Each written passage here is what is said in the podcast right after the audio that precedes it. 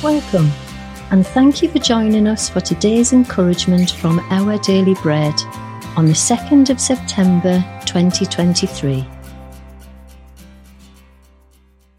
The Bible reading today is Mark chapter 1, verses 9 to 11. At that time, Jesus came from Nazareth in Galilee and was baptized by John in the Jordan. Just as Jesus was coming up out of the water, he saw heaven being torn open and the Spirit descending on him like a dove.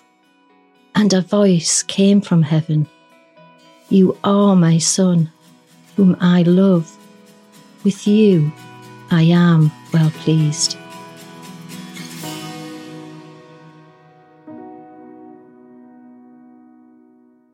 Today's article, titled To Know God, was written by Lisa M. Samra.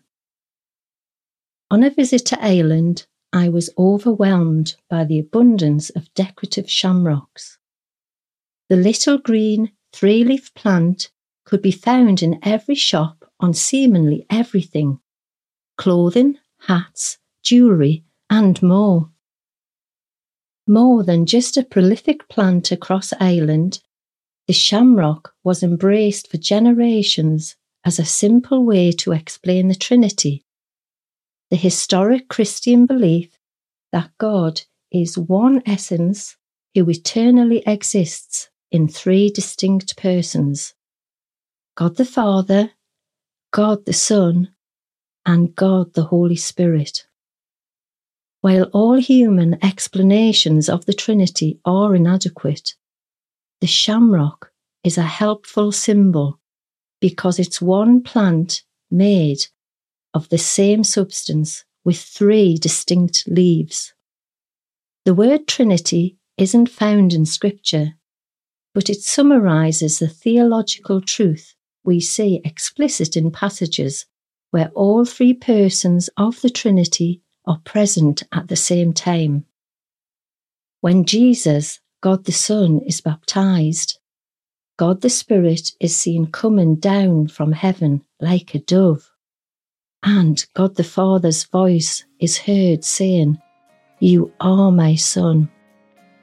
Irish believers in Jesus used the shamrock because they wanted to help people know God. As we more fully understand the beauty of the Trinity, it helps us know God and deepens our ability to worship Him in spirit and in truth. Let's pray. I worship you, Father, Son, and Spirit, as one God, acting together to extend love and salvation to all people. Amen. Thanks for listening today. My name is Angela, and today's encouragement was provided by Our Daily Bread Ministries.